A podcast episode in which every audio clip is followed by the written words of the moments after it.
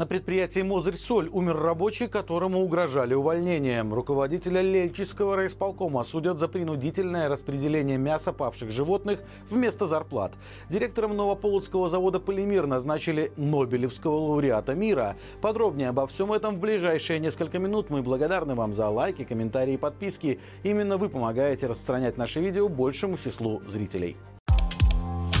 На предприятии «Мозырь-Соль» умер рабочий, которому угрожали увольнением. Как рассказали журналистам флагштока коллеги погибшего, после того, как на территории завода запретили курить, рабочие вынуждены искать укромные места в цехах и прятаться от руководства там. Во время одного из таких перекуров Николая Зайца поймал начальник и доложил об этом директору предприятия. Тот, в свою очередь, пригрозил, что за эту провинность Николаю не продлят контракт.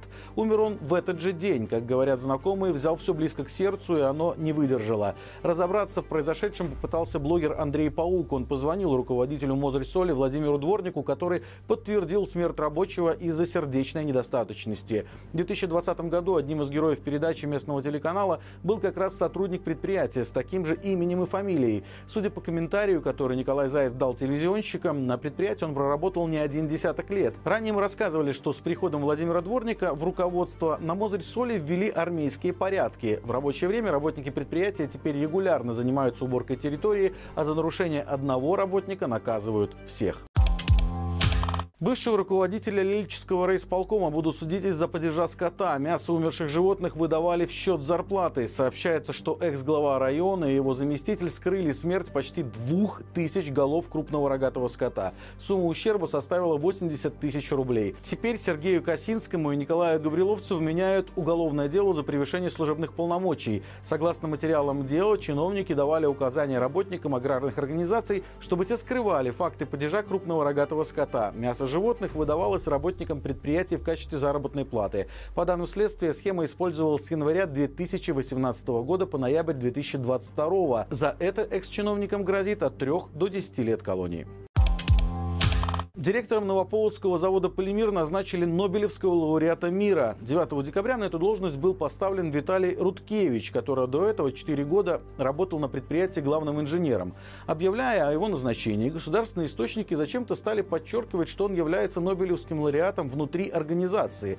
Дело в том, что в 2013 году Нобелевская премия мира была присуждена Международной организации по запрету химического оружия. В тот момент Виталий Рудкевич по заданию Министерства иностранных дел представлял Беларусь в этой организации. То есть фактически был одним из многих представителей различных стран внутри структуры. Перенос почетного звания, присвоенного организации любому человеку, какое-то время связанному с ней, согласитесь, удивительное ноу-хау правительственных пропагандистов.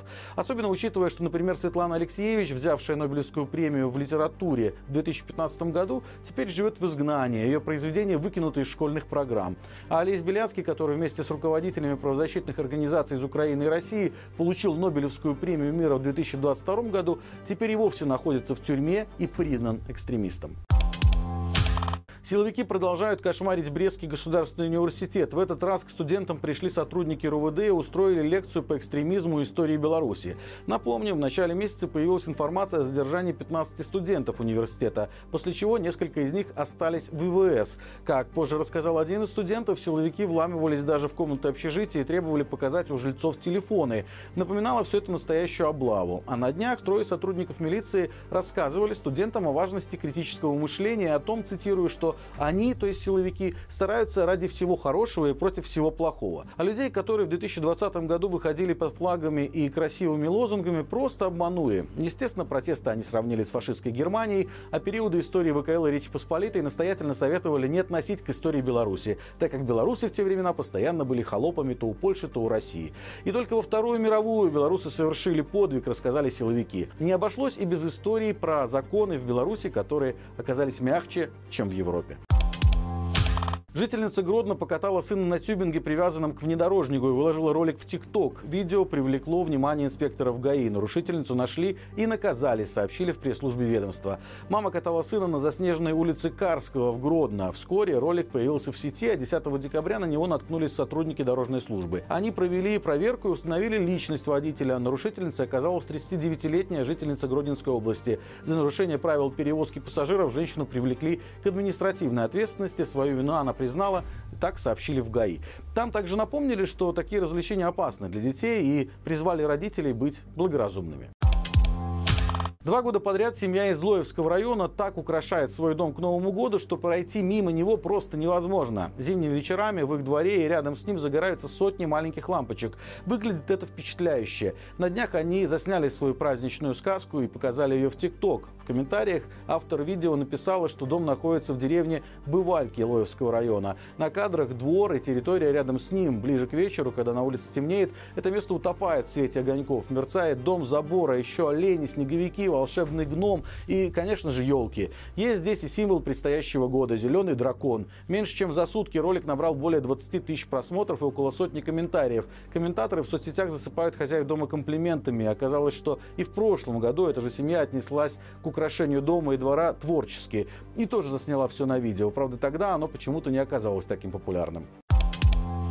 Друзья, по будням на нашем канале выходит рубрика «Горячий комментарий». Ссылку на новый выпуск мы оставили в описании к этому видео. Спасибо вам за лайки, комментарии и подписки. Именно благодаря вашей активности нас видит большее число зрителей. До встречи завтра и живи Беларусь!